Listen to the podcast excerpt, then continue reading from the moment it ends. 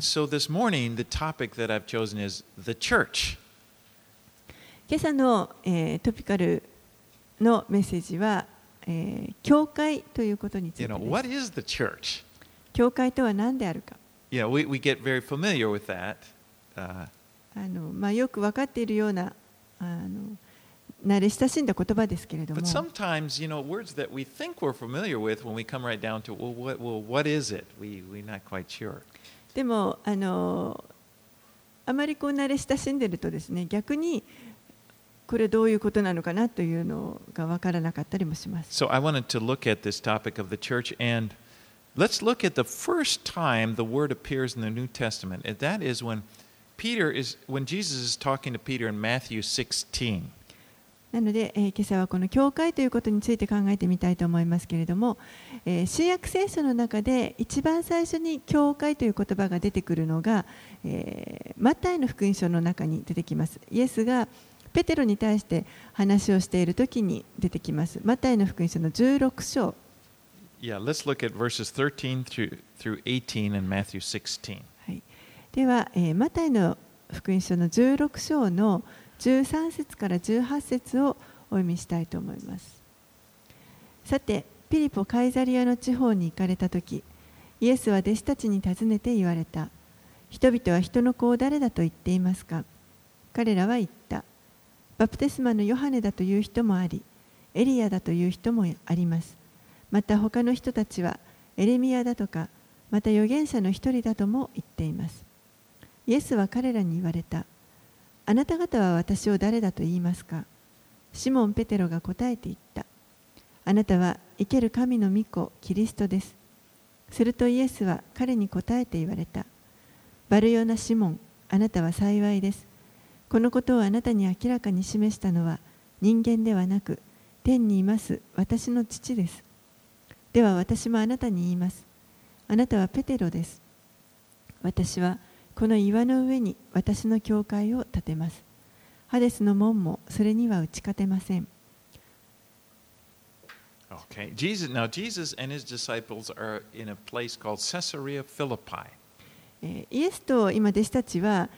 ピリポ・カイザリアという地方にいます。And it really is a beautiful place. 非常にあの美しい場所です。And if you uh, there's a there's a huge rock there that you see, and then it had there, there's a cave in the rock, and out of that there's a river flowing that that goes and eventually flows into the Jordan River. えーとても大きなこの石が岩があってですねそしてそこにこう洞穴のような穴が開いていますそこから、えー水が湧き出ていてそしてその水が、えーヨルダン川に流れていきます So if you can imagine, you know, like a big rock face, like if you're in a canyon or something, you look up, there's this big rock face. This is where Jesus is standing talking to Peter. ですからこの弟子たちが今いるところというのはこの大きなあの岩のあの面がそこにあるようなそういったところで今イエスがこのペテロや弟子たちと話をして And after Peter responds to Jesus' question, he says, You know, who, uh, who do you say that I am? Peter answered, You are the Christ, the Son of the living God. And just after that, Jesus says, You are Peter, and on this rock I will build my church. イエスがですね私を誰だと言いますかという質問をされたのに対してペテロがあなたは生ける神の御子キリストですと答えましたそれに対してイエスが今度はあなたはペテロです私はこの岩の上に私の教会を建てますと言われました And in this sentence, actually, Jesus is using a play on words. でこの時に実はここでイエスがあの語られた言葉というのはちょっと言葉遊びになっています And when he, it, it, when he speaks to Peter, he says, You are Peter. Peter, the, the word, you know, his name was Simon, but he says, You are Peter. Peter means stone. It's Petros. It means stone. でここであなたはペテロと言っていますけれどもあの、まあ、この人の名前バラバルヨナ・シモンでしたけれどもペテロというこのペテロペトロスという言葉これは石という意味があります And then he says, On this rock I will build my church. The, the word he used there is, on this rock, is Petra. そして私はこの岩の上に教会を建てると言われたその岩という言葉これはペトラというあの岩という意味の言葉です。which means large rock formation. もっと大きなですね、あの岩の形形状のものですね。You know, like there at Caesarea Philippi, like that huge rock face. That's what Petra means. このカイザリピリポ・カイザリアにもあったような非常に大きな岩を指しています。So, in, in the, the play on words is like you are Peter, you are a stone, but on this rock, this big rock, I'm going to build my church. ですから、えーあなたはペテロ、あなたは石です。で、私はこの岩の上に教会を建てると言われます。The rock that he talked about, uh, that Jesus would build his church on, was not Peter. 教会イエスがあの建てると言われ教会を建てると言われたそれはその岩というのはその岩がペテロなわけではありませ It ん。was Peter's confession when he, he just had said that you are Jesus, that, that you are the Christ, Son of the living God. ペテロが告白したその告白の内容のことについそ告白の内容にの上に教会を建てるということです。キリス生ける神の御子キリストと言ったその告白です。Jesus is the rock that the church is built upon. イエスご自身が実はその教会が建て上げられるあの上に建て上げられるその岩そのものです。Now, the word that Jesus used for church, uh, uh, we, I will build my church, ecclesia, is a word meaning an assembly of God's people. えーそしてこの教会を建てると言われた教会という言葉ですけれどもこれはエクレシアという言葉で、えーまあ神の民の集まりという意味です。 Or it could mean, it also means called out ones. もしくはこう一人一人を召し出されるという意味です。 And in, an important thing to note is that the church, as it means, the word that he's using, it means a group of people. で大事なのはこの教会というのは人々の集まりであるということです。 You know, in modern times, often when we hear church, we think of a building. えー 現代では多くの人たちが教会と聞くと建物のことを想像します。You know, we might say, oh, there's a beautiful church on that road. あそこの通りにすごい美しい教会がありますよねとか。But what the, when the Bible uses the word church, uses the word church, it's not talking about a building. でもこの聖書が言っている教会というのは建物のことではありません。The church is a group of people who have been called out of the world, kind of separated from the world to live as disciples of Jesus Christ. 教会というふうに聖書が言っているときにはそれはあの神の民の集まり、えー神のためにこの世から性別されてより分けられた人たちの集まりのことを指していました。Now, in, in the New Testament, the word church is used 114 times. 新約聖書の中でこの教会という言葉は114回出てきます。And sometimes when this word is used, it means uh, all of the believers in the world. で時にそのあの教会という言葉は、えー世界中の信じる人々のこの集まりを指すことがあります。 For example, when, P, when Jesus just said, Upon this rock I will build my church, he's talking about, you know, not, not a, a church there at Caesarea, Phil- Ces- Caesarea Philippi, he's talking about the whole world. ここで例えばイエスが言われたこの岩の上に教会を建てると言われたあの教会というのは何もこのピリプ・カイザリアのところで建てる教会だけのことを指しているのではなくて全世界のあの教会のことを話しています。But there are other times when it uses the word church in the New Testament, it refers to a group of Christians at a specific location. でもあの一方である特定のあの地域の限られた人クリスチャンの人たちの集まりを指して教会と言っている場合もあります。For example, when Paul writes to Philemon, in that letter to Philemon, he writes to him, and to the, he says, and to the church in your house. 例えばですね、パウロがピレモンという人に手紙を書いていますけれども、そのピレモンへの手紙の中でも、あなたの家にある教会というふうに読んでいます。And when John has that vision in the book of Revelation, and Jesus speaks to him, the Lord speaks to seven churches in different locations.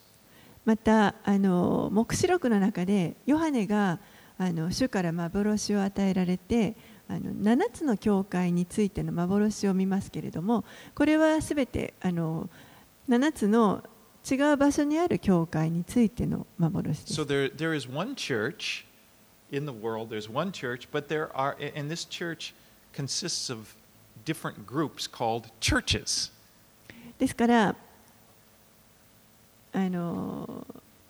全体を考えると教会というのは一つなんですけれどもその教会の中にたくさん異なるあの、まあ、グループの信じる人々のグループがある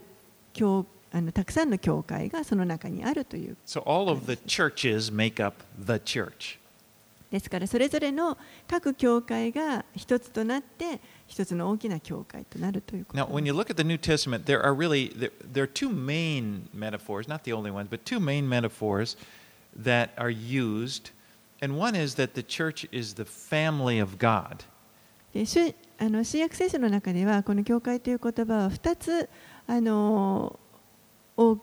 大きなですねあの、まあ、例えがその教会という言葉の中に隠されています一つは神の家族ということです And the other one is that the church is the body of Christ. そしてもう一つは、えー教会というのはキリストの体であるという So let, let's first, I want to look at the family of God. でまず一つこの家族神の家族としての教会というのをちょっと見たいと思います And, and uh, in John chapter 1, ヨハネの福音書の1章12節13節です verses 12 and 13, it says, But to all who receive him, who believed in his name, he gave the right to become children of God, who were born not of blood, nor of the will of the flesh, nor of the will of man, but of God. ヨハネの福音書の1章12節13節。しかしこの方を受け入れた人々すなわちその名を信じた人々には神の子供とされる特権をお与えになった。この人々は血によってではなく肉の欲求や人の意欲によってでもなくただ神によって生まれたのである。You know, when, the, when Jesus taught his disciples to pray, what we call the Lord's Prayer, he had them begin with, Our Father. イエスが弟子たちにあのどうやって祈ったらいいかというその祈りを教えてくださった時、まあ、主の祈りと呼ばれていますけれども一番最初に、えー天におられる私たちの父と呼びかけることを教えてお And ら that, れます is interesting to note. He doesn't say, My Father, it's our Father. で面白いなと思うのは私の父ではなくて私たちの父というふうに言っているということです。And then, throughout the Gospels, when Jesus talked, he would talk about, for example, what to do when your brother, he used the word, when your brother sins against you, there in Matthew 18. そして例えば、えーヨハネが書いていますけれども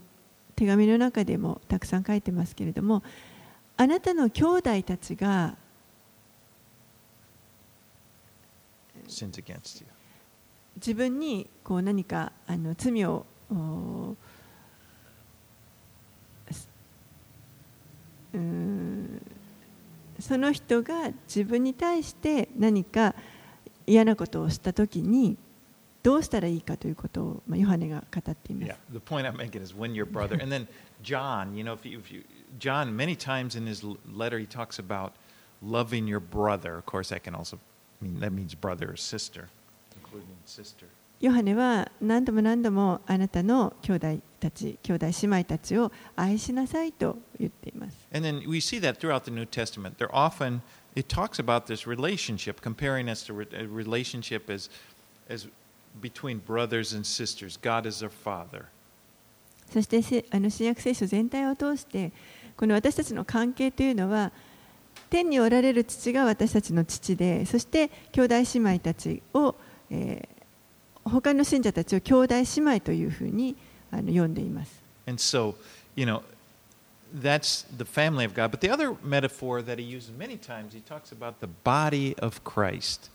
そしてもう一つこの教会という言葉にあの隠されている意味は、えーキリストの体という意味があります。And um, in, here's uh, one such uh, scripture is Romans chapter 12, verses 4 and 5.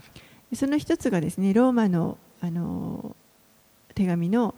12章4節5節に書かれています。For as in one body we have many members, and the members do not all have the same function, so we, though many, are one body in Christ, and individually members one of another. ローマ人への手紙の12章4節5節一つの体には多くの器官があって、すべての器官が同じ働きはしないのと同じように、大勢いる私たちもキリストにあって一つの体であり、一人一人互いに器官なのです。So we see that the church is something that is living, you know, like, like a body, like a human body. ですからこの教会というのはあの、まあ、例えば人間の体のようにですね生きているものであるということで It's す。not, as we've mentioned before, it's not just a building. 先 It's, ほども it's 言いましたけれども building. 単なる建物ではありません。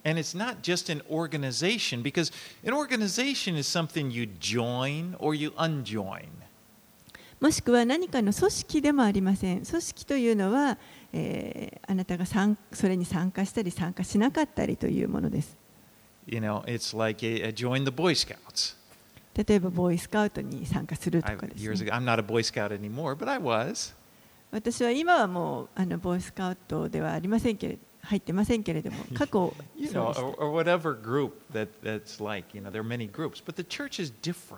そういうあのたくさんのグループがあると思いますけれども、でも、教会というのはちょっとそれともまた違うていす。そこには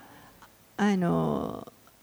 その自分がどういうものであるかということがこう含まれてきます。アイデンティティがそこに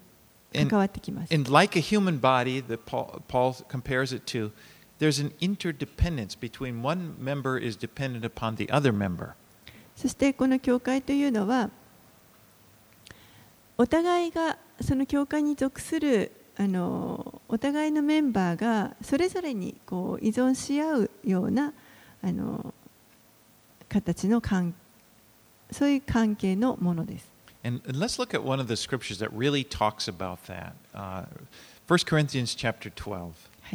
ええ、このことがすごく詳しく書かれてある箇所があるのでお読みしたいと思いますけれども第一コリントの12章を開きください、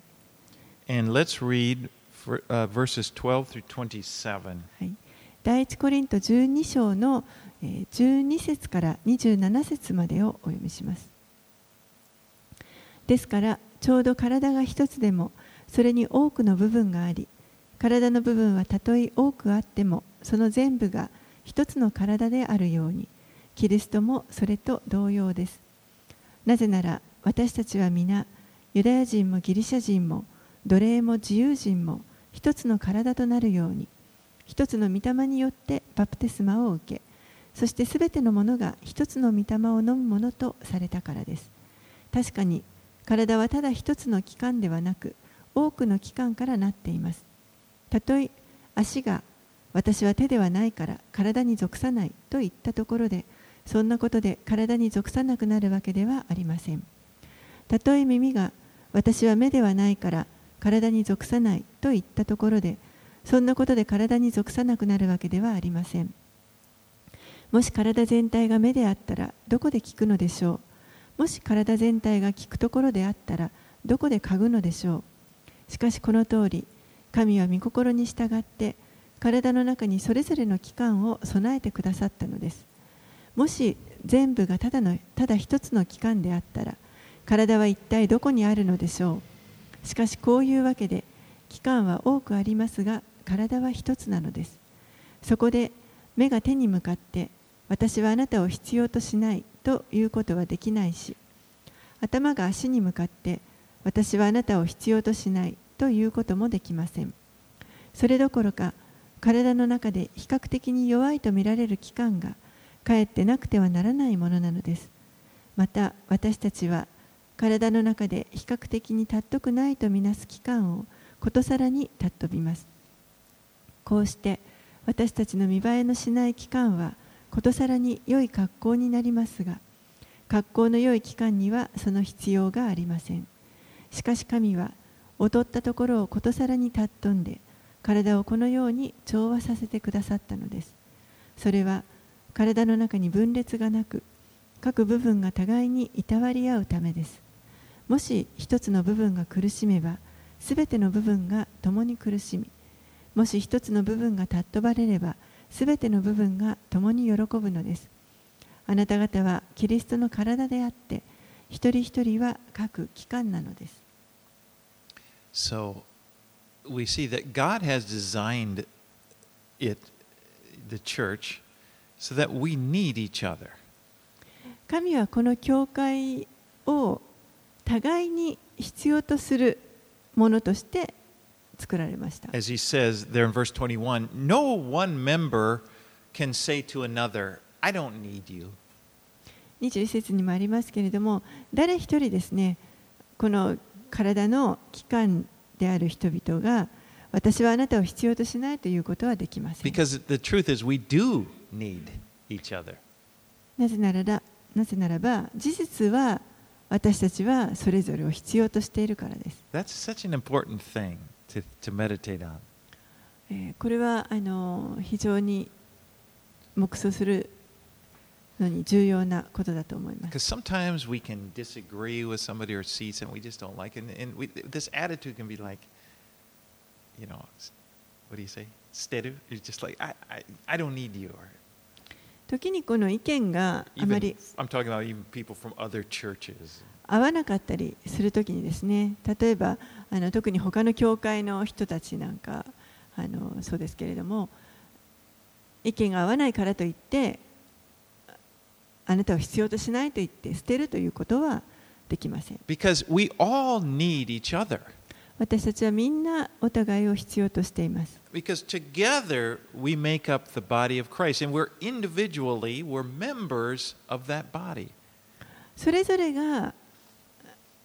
合わさって一つのキリストの体となります私たちはみんなこの体の各器官です You know, we're unique members. 一人一人が異なって作られているあの器官です You know, you cannot really live out the Christian life apart from the church. 私たちは教会から離れてこのキリあのクリスチャンの生活を送るということはできません You know, sometimes we may like to think, well, it's, it's, it's, my faith is between, it's just between me and God. 時にあのいや私の信仰は私と神様との間だけのものなんですと考え I mean, it, it is between me and God, but it's much more. It's not only that. もちろんそうなんですけれどもでもそれだけではありませんそれ以上のものがあります You know, it, when you look at the teaching of the New Testament, just think about it. All of the teachings about the Christian life, you cannot practice those alone. 新約聖書に書かれているこのクリスチャン生活のためのこの教えというものを見ていくとこれを実際に実践しようと思ったら自分一人ではできません I mean, almost, almost all of the teachings have to do with other people. ほとんどの教えというのが他の人との関わりがあの関係してきます。You know, serving others. It, it, the, the, the scriptures talk about serving others, forgiving others, encouraging others. 他の人々に仕えなさいとか許し合いなさいとか励まし合いなさいとありま And, す。and they, all of them involve other people.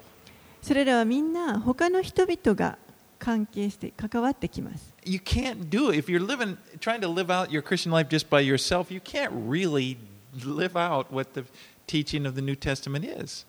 ですから自分一人でこう信仰を守ろうとしてもその他の人と関わることができないと実際にこれを行っていくということができない。In John 13, Jesus said, A new commandment I give to you, that you love one another just as I have loved you. You also are to love one another. By this, all people will know that you are my disciples, if you love one another. Uh, that's 34 and 35 of John 13. ヨハネの福音書の13章の34節35節にこのようにあります。あなた方に新しい戒めを与えましょう。あなた方は互いに愛し合いなさい。 私があなた方を愛したように、そのようにあなた方も互いに愛し合いなさい。もしあなた方の互いの間に愛があるならそれによってあなた方が私の弟子であることをすべての人が認めるのです And how are you going to obey that command if you're not a part of a church? 皆さんがもし教会に属していなかったらどうやってこの命令を守ることができるんでしょう？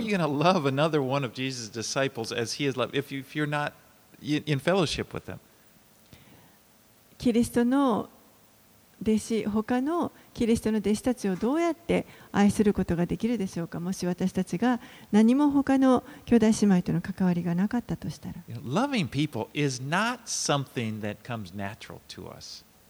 人々を愛するということは、これは私たちのうちに自然に出てくるものではありません Most of us, I should say. ほほとんどの私たち I mean, we are born selfish. 私たちはみんなこうわがままに生まれてきて It's い kind ま of す part of our sinful nature. もうこの罪の性質というものを持って生まれてきてい And ま we す need to learn how to love other people. ですからどのように人を愛したらいいかということを学ぶ必要があります And we learn it the same way you learn anything. You know, playing tennis, anything. あの他のいろんなですねテニスをのやり方を学ぶとかと同じように学ぶ必要があ You り you ます can only learn it. I always tell my English students as I give them the lecture, my first day in class, you know, I believe teaching English or lear- studying English is like learning to play a sport, like tennis or something. いつもですね英語を教えるときに最初のクラスで言うことがあるんですけどもそれはあの英語を学ぶというのはあの他のいろんなテニスを学ぶとかそういうことと同じですと。とにかく練習あるのみですと。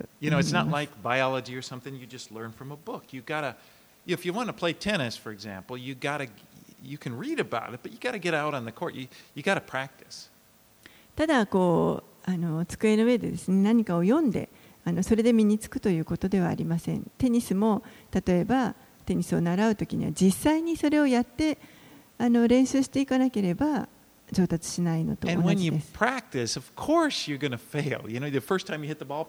it goes sails off. でもちろんですねその練習の最初のうちは失敗をします。テニスだってあの思うところにボールが飛んでいかないということが起こり And, ます。but We're just we're learning, right? That you, you learn to play tennis, you expect that. It's no big deal. もちろんそうですあのテニスを習おうとしてるわけですから最初はうまくいかなくて当然ですしあのそんなあのそううまくいくことを全く期待はされていません But it's something you learn to do.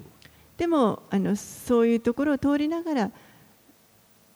練習して学んでいきます And I, and I believe a lot of it, that's how love is. You know, God pours out His love in our hearts, but, but in practicality, we, we walk it out. We learn to do it. 愛も同じです神が私たちにこの愛を注いでくださいますけれどもこれを私たちは実践してあの訓練していく必要があります And we learn, we try, we fail, 努力して失敗をします we get upset, でまたがっかりしますでもあの許して。またそ。それがキリストにあってこう成長していくということです。それは実は教会の中でしかできません。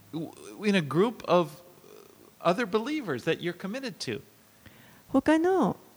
やはり同じようにキリストに献身しているあの兄弟姉妹たちの集まりの中でじゃないとできないことです。I want to look at one more, another passage that talks about us being the body of Christ. If you could turn to Ephesians chapter 4. もう一箇所このキリストの体ということについて書かれている箇所を見たいと思いますけれども、えーエペソビトへの手紙の4章をお開きください。And let's read verses 1 through 16. エペソビトへの手紙の4章の1節から16節をお読みします。さて、主の囚人である私はあなた方に勧めます。召されたあなた方はその召しにふさわしく歩みなさい。謙遜と柔和の限りを尽くし、寛容を示し、愛をもって互いに忍び合い、平和の絆で結ばれて御霊の一致を熱心に保ちなさい体は一つ御霊は一つですあなた方が召された時飯のもたらした望みが一つであったのと同じです。主は一つ信仰は一つバプテスマは一つです。すべてのものの上にありすべてのものを貫きすべてのもののうちにおられるすべてのものの父なる神は一つです。しかし私たちは一人一人キリストの賜物の計りに従って恵みを与えられました。そこでこう言われています。高いところに登られた時彼は多くの捕虜を引き連れ人々に賜物を分けた分け与えられた。この登られたという言葉は彼がまず地の低いところに下られたということでなくて何でしょう。この下られた方自身がすべてのものを満たすためにもろもろの天よりも高く登られた方なのです。こうしてキリストご自身がある人を使徒ある人を預言者ある人を伝道者ある人を牧師また教師としてお立てになったのです。それは生徒たちを整えて奉仕の働きをさせキリストの体を立て上げるためでありついに私たちが皆信仰の一致と神の御子に関する知識の一致とに達し完全に大人になってキリストの満ち満ちた御丈にまで達するためです。それは私たちがもはや子供だけではなくて子供ではなくて人の悪巧みや人を欺く悪賢い策略により教えの風に吹き回されたり波にもてあそばれたりすることがなくむしろ愛をもって真理を語りあらゆる点において成長し頭なるキリストに達することができるためなのです。キリストによって体全体は一つ一つの部分がその力量にふさわしく働く力によりまた備えられたあらゆる結び目によってしっかりと組み合わせれ結び合わせれ成長して愛のうちに立てられるのです。Notice here it says in verse 12 God provided the apostles, prophets, evangelists, pastor, teachers, and it gives the reason, verse 12, to equip the saints for the work of the ministry, for the building up of the body of Christ. 12節のところでパウロはここで、えー、ある人を使徒、ある人を預言者、ある人を伝道者、牧師、また教師としてお立てになったと言っていますけれども、それは生徒たちを整えて奉仕の働きをさせるためであると言っています。The purpose, here it gives the purpose of the church. The purpose of the church is that as we would come together, we would be together being built up as the body of Christ. ですからこの教会のあの役割の一つというのは、えー、このそれぞれが、えー、立て上げられてそしてこの働きについて働くことによって立て上げられて教会全体が立て上げられるということです。And there's an interesting thing to notice here. The work of the ministry, if you notice, is for everyone. そしてここのあの奉仕の働きというこの働きはこれは実はすべての人に対する働きです。It's, it's, uh, the purpose of the pastor it says, is to equip the people in the church to do the work of the ministry. ですからこの牧師の役割というのは 教会にいる人々が、えー、それぞれがこの奉仕の働きをすることができるようにこの生徒たちを整えるというのが牧師の役割です。We, we. 私たちみんな実は何かしらの働きを持っています。The, the word minister means servant. このミニストリーという言葉の語源となっているミニスターという言葉はこれはしもべという意味です。And, and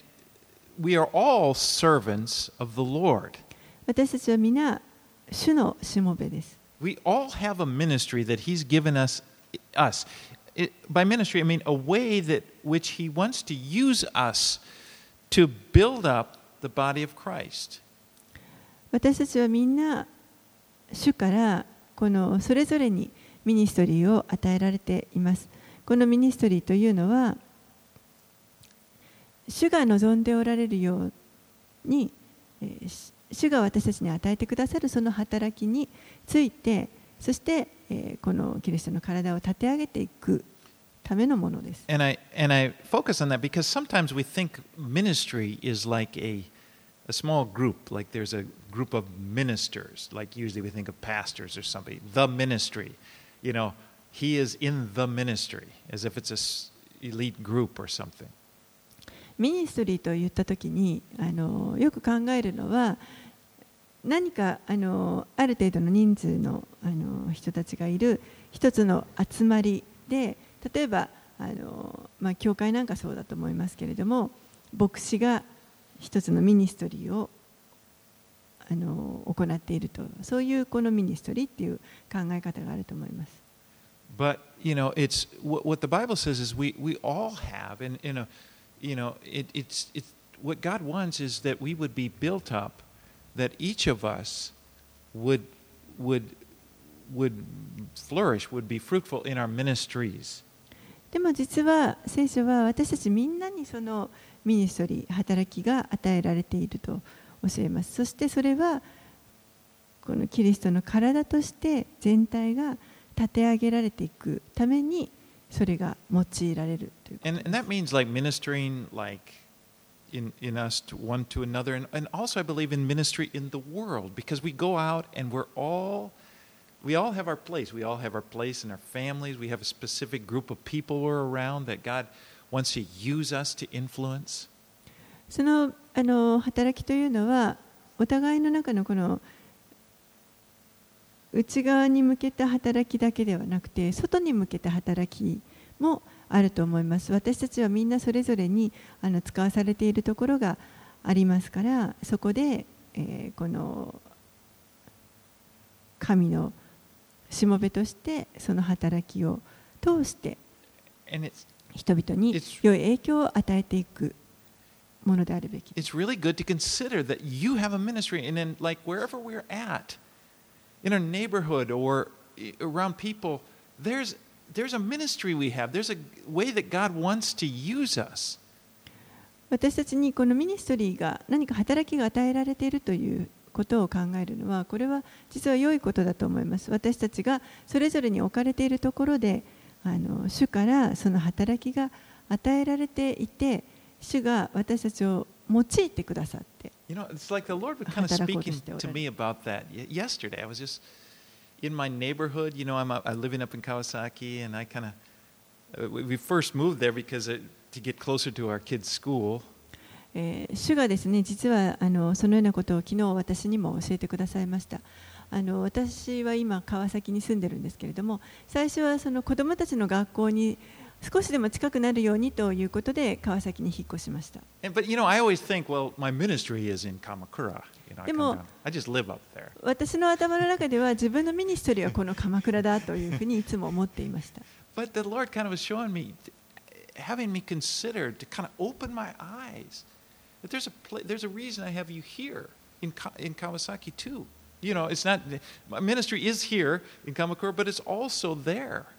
でも主があの私にあのちょっとこう目を開かせてくださって教えてくださったのは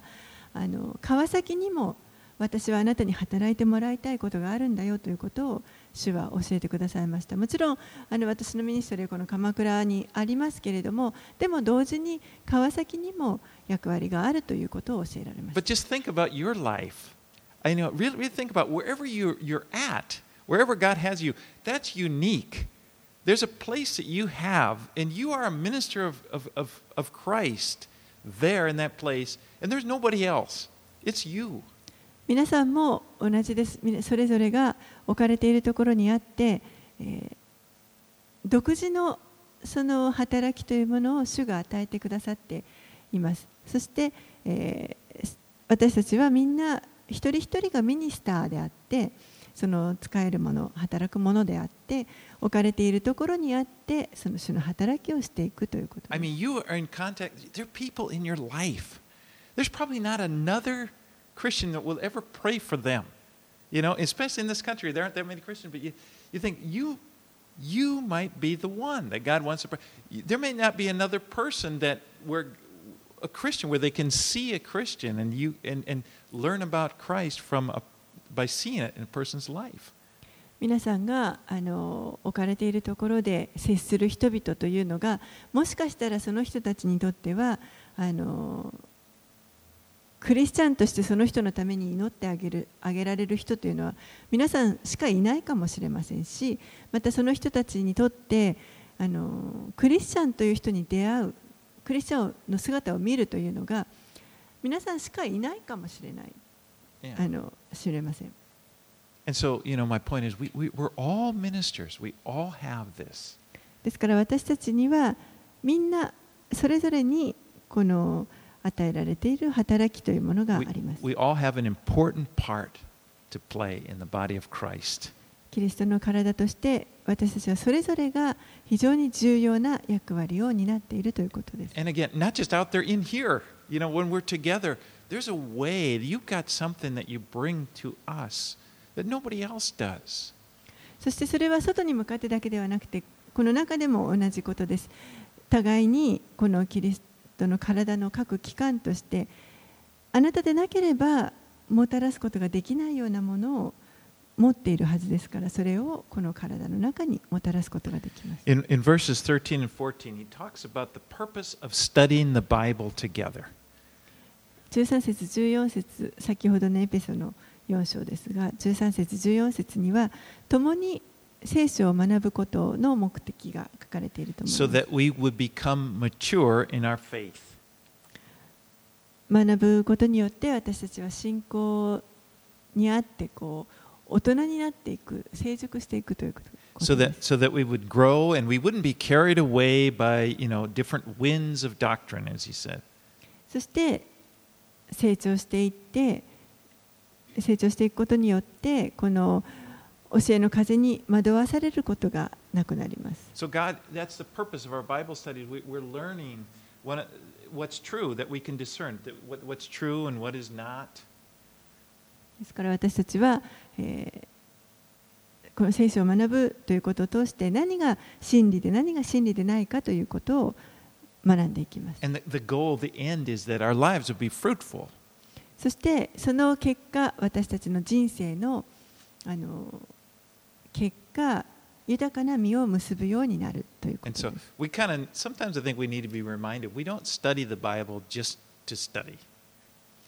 私たちは時々こう思い出さなきゃいけないんですけれども、聖書を学ぶのはただ単にあの勉強のために学ぶのではありませ。なんかこう聖書に精通するために学んでいるわけではありません。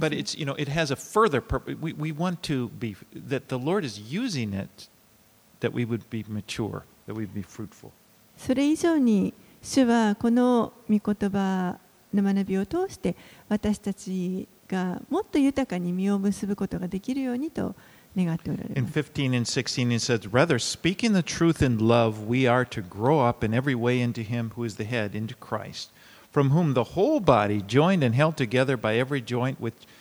with which it is equipped, when each part is working properly, makes the body grow so that it builds itself up in love.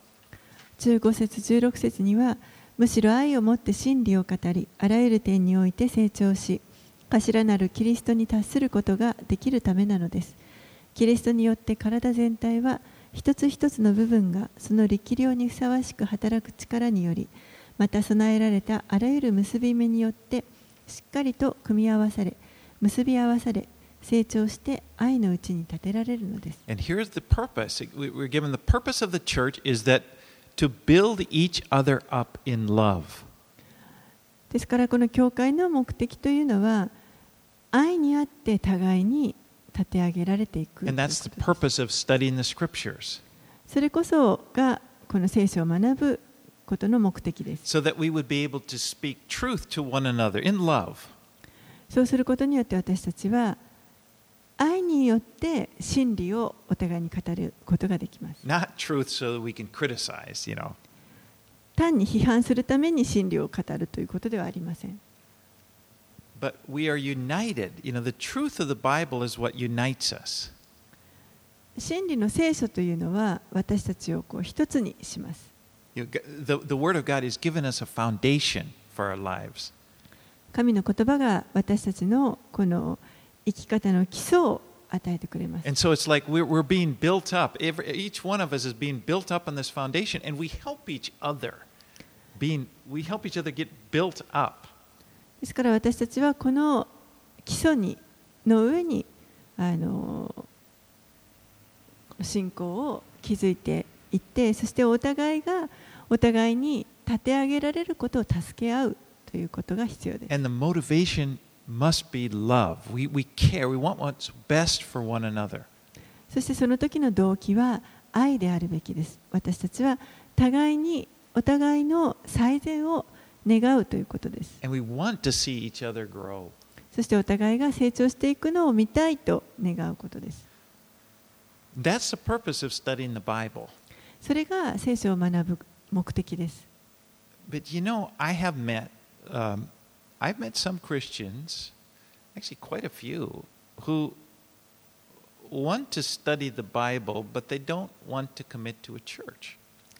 え、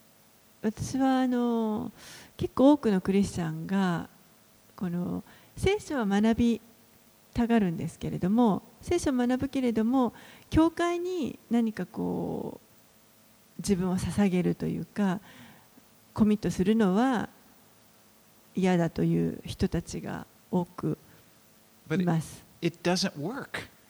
でもそれはうまくいきません。Because again, the purpose of the Bible, or the purpose of Bible study, is so that you can love each other and build each other up.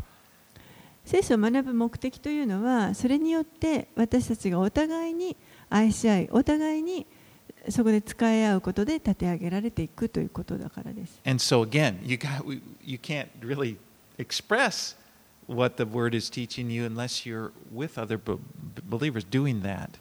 ですから他の信者たちとの間であの実際に教えられたことを実践していかなければあのほそういう他の人たちがいなければ実践していくことができません。And you know, this is a real challenge in our age that we live in. 私たちが今生きているこの時代にとってあのこれは本当に私たちへのチャレンジだと思います。Because we, you know, in the age of the internet, you can go on the internet, you can get hours and hours of really, you know, of, of Bible teaching and not even go to church. これだけインターネットが発達している今の時代にはもう私たちは本当にもう何時間でもいろんな教えをインターネットで聞くことができますから教会に行く必要がないと考えてしまうことができます。You know, and, and I'm blessed. I look, I, I spend a lot of time. I listen to a lot of messages on the internet. 私自身もあのインターネットでたくさんのあのメッセージを聞いて本当に祝福を受けてい And ま I'm す。thankful. 感謝しています。But I do realize I, I, always that uh, teaching, if the teaching that I'm learning isn't leading me to love the body of Christ, it's not doing what God intended it to do. でもあの気がついたのはその聞いた教えがですね互いのあの他のキリストの体である他の兄弟姉妹たちを愛するということにあのその教えを聞いてそういうふうに導かれていかないのであればそれはその教えそのものが神の御心にかなってないということになるのではないかと思います。Because God's intention that His word would bear fruit in my life and in my relationships with others in the body of Christ. 神の御心はこの私が他の兄弟姉妹たちのたちとの関係を通してその中で豊かに実を結んでいくということだからです。In, in Hebrews chapter 10, verses 24 and 25, ヘブル人への手紙の10章の24節25節 it says, Let us consider how to stir up one another to love and good works, not neglecting to meet together as is the habit of some, but encouraging one another, and all the more as you see the day drawing near. ヘブル人への手紙10章の24節25節また互いに進め合って愛と善行を促すように注意し合おうではありませんかある人々のように一緒に集まることをやめたりしないでかえって励まし合いかの日が近づいているのを見てますますそうしようではありませんか So we should not neglect to meet together. ですから私たちは共に集まることをやめてしまってはいけません You know, I know that we have responsibilities. and Sometimes you just can't. You can't come to church. You got to work or do this or that. 私たちはそれぞれあの責任というものを持っていますからあの時にはですね仕事やまた他の用事があって来れないという時も教会に来れないという時ももちろんあると思います But, you know, having said that, there should be an attitude that we want to regularly worship the Lord with other believers that we're committed to. でもあの私たちは、えーこの他の信者たちと一緒にですね主を礼拝するいつもあの定期的に礼拝するんだということにこうコミットしていく自分を捧げていく必要があると思います。Because in order to grow, you got to have a committed relationship with the body. By commitment, I mean it's just like someplace you say, well, this is my church. 成長していくためにはそのようにあのコミットしていく必要があるんですけれども、まあ、それはどういう意味かというと時にあのあここが私の教会ですと言います Because I've met, a, you know, quite frankly, I've met a lot of people that don't have that. They just kind of, they never see themselves as a part of any, they never kind of commit to say, well, that's my church. Or that they kind of move around it from time to time, go here and there. あのここが私の教会ですということができるあのわけですけれども時にあのこう教会から教会へといろいろとあの移っていったりしてなかなかこのここが自分のところだというふうに言えない人たちも not saying it's, it's いると思いま okay. す。We go to things and, you know, it's, we fellowship with other church. I'm not saying you can't. But you need to have a church that you say, this is my church. もちろんですね、あの他の教会にいて他の兄弟姉妹たちと交わることが悪いと言っているわけではありませんけれどもでもあのここが私の教会なんです私の属している教会ですと言えるところがやっぱりあるべきです。You know, I, there, there's a lot of people I've seen that, that seem to use the church for networking. 多くの人たちがこの教会というのをあのネットワークを得るためにあの利用しているような人たちがたくさんいる By, と思 by いま that す I。mean they'll, they'll kind of go here and there, but they never really join a place. They're just trying to establish their network. They're trying to make friends here and there and get more, you know. But there, there's not a commitment to any particular place. つまりあの、まあ、いろんなところにこう点々と動いていってそしてあのあちこちでこう友達を作ったりネットワークをこう自分のネットワークを広げようとしてでもあのそのそこの教会に本当に自分をあの捧げてですねロークを捧げてそこに仕えていくという決断をせずに点々としてしまうということ But without that commitment, there's just people don't grow. でもそのようにこのこう決意がないとコミットメントしないしていかないと成長していくということができません Just going back to my illustration about tennis, learning to love. There's no learning to love because they, they never practice. They're never around enough. 先ほどあのテニスの例えを挙げましたけれどもあのなかなかですねやっぱりこうきちんとずっと練習をしていかないと上達はしないと思います You know, there's never a commitment, a deep. So you get my point, I think. コミットメントしないするということが重要であるそれをしないと成長できないということをあのお分かりいただけるんじゃないかと思いますけれども。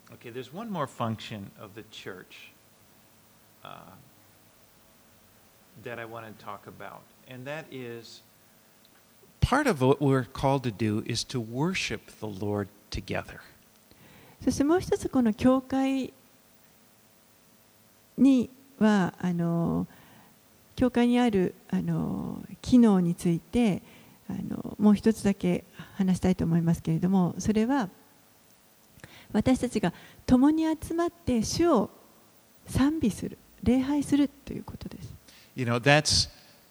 by that we- we've talked about ministering to one another, but now it's also we minister to the Lord together. We worship the Lord.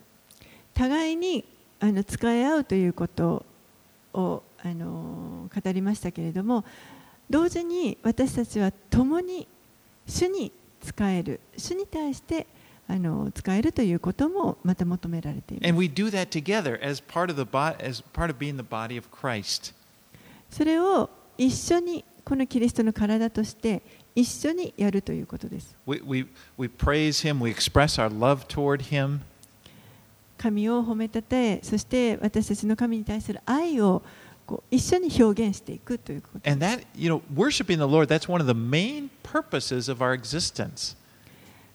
主を礼拝するということはこれは私たちの,あの存在理由の大きなあの部分を占めています。そしてそれはもちろんこの教会として私たちが共に集まるときに行う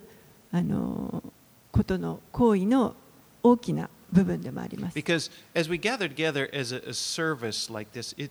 it's, it's more than, it's not just that we receive something.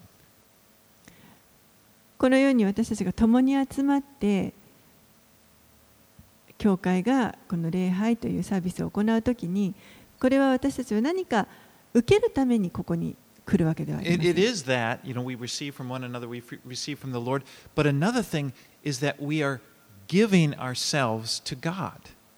もちろん、お互いから、また主からあのいただくものというのはありますけれども、でも、あの私たちは共に集まって神に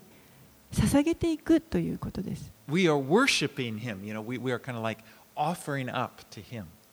神を礼拝する神にこの捧げ物を捧げていくということです You know, just the fact that you set aside a time in your life, like Sunday morning,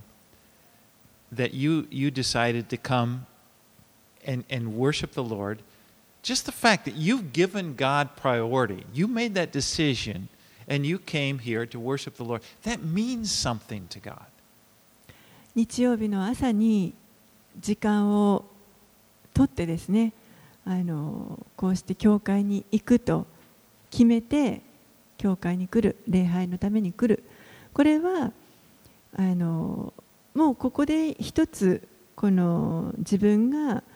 この時間は主のために使うというふうに決断して来るわけですからそれは神にとって本当にあの大きなことです。Just coming here, just the act of coming here is in itself an act of worship.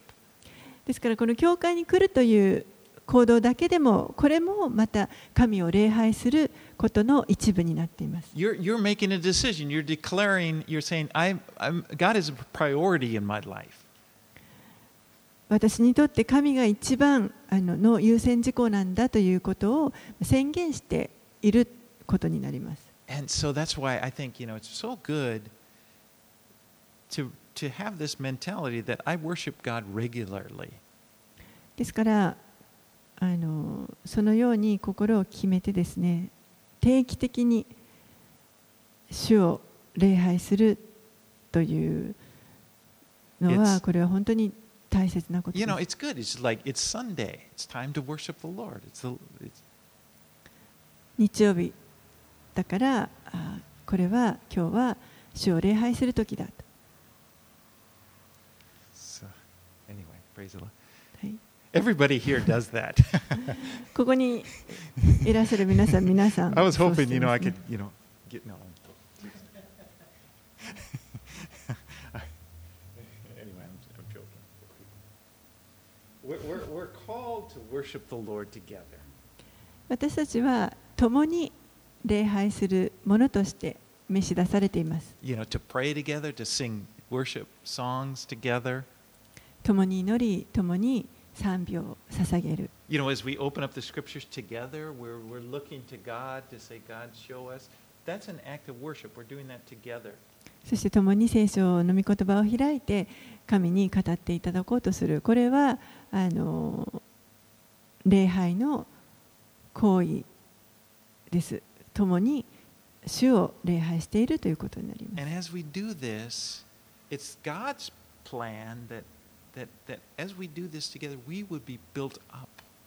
そして私たちがそれを共に行っていくときに私たちが立て上げられていきます。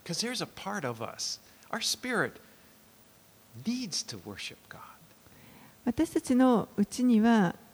この霊の一部は神を礼拝する必要があります It's like when Jesus, you know, when they're praising him as he's going into Jerusalem, and the Pharisees said, Tell him to be quiet. And he said, Well, these, if they didn't do it, the stones would cry out.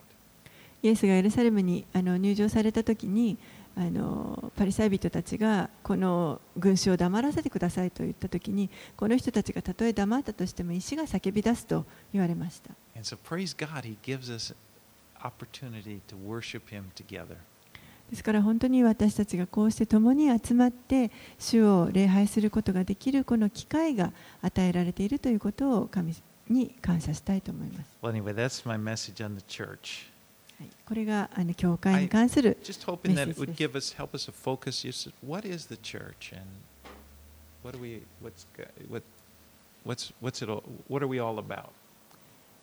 ぜひあの教会とは何か、そして私たちはどういうものであるかということをぜひあの考えてみてください Sunday. えー来週から今度は黙示録に入ります。So we'll. Well. お祈りします。Lord, I thank you that you have called us, that you have set us aside, you have sanctified us. 主よあなたが私たちを呼び出してくださったことありがとうございます。私たちを取り分けてくださり、性別してくださいました。That we are part of your church, the body of Christ. 私たちはあなたのキリストの体の一部、教会の一部とされました。And we thank you for that, Lord. Thank you for calling us out of that life, that meaningless life that we had before we knew you. そのことを本当に感謝します。私たちがあなたを知る以前、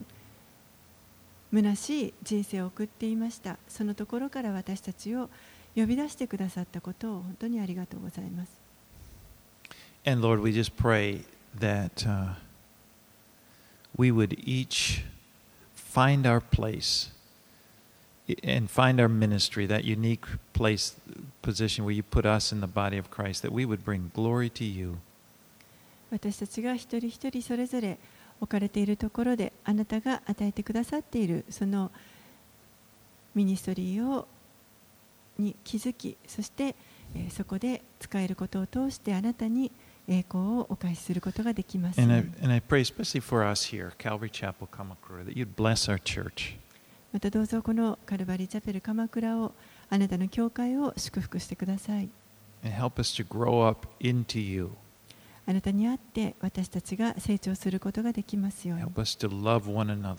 互いに愛し合うことができるように助けてください。また互いに立てあげ合うことができますように。どうぞ私たちを通してあなたの恵みを周りに流して。そしてあなたが私たちのうちで高められますように。In Jesus' name we pray. イエス様の名前によってお祈りします Amen. アーメン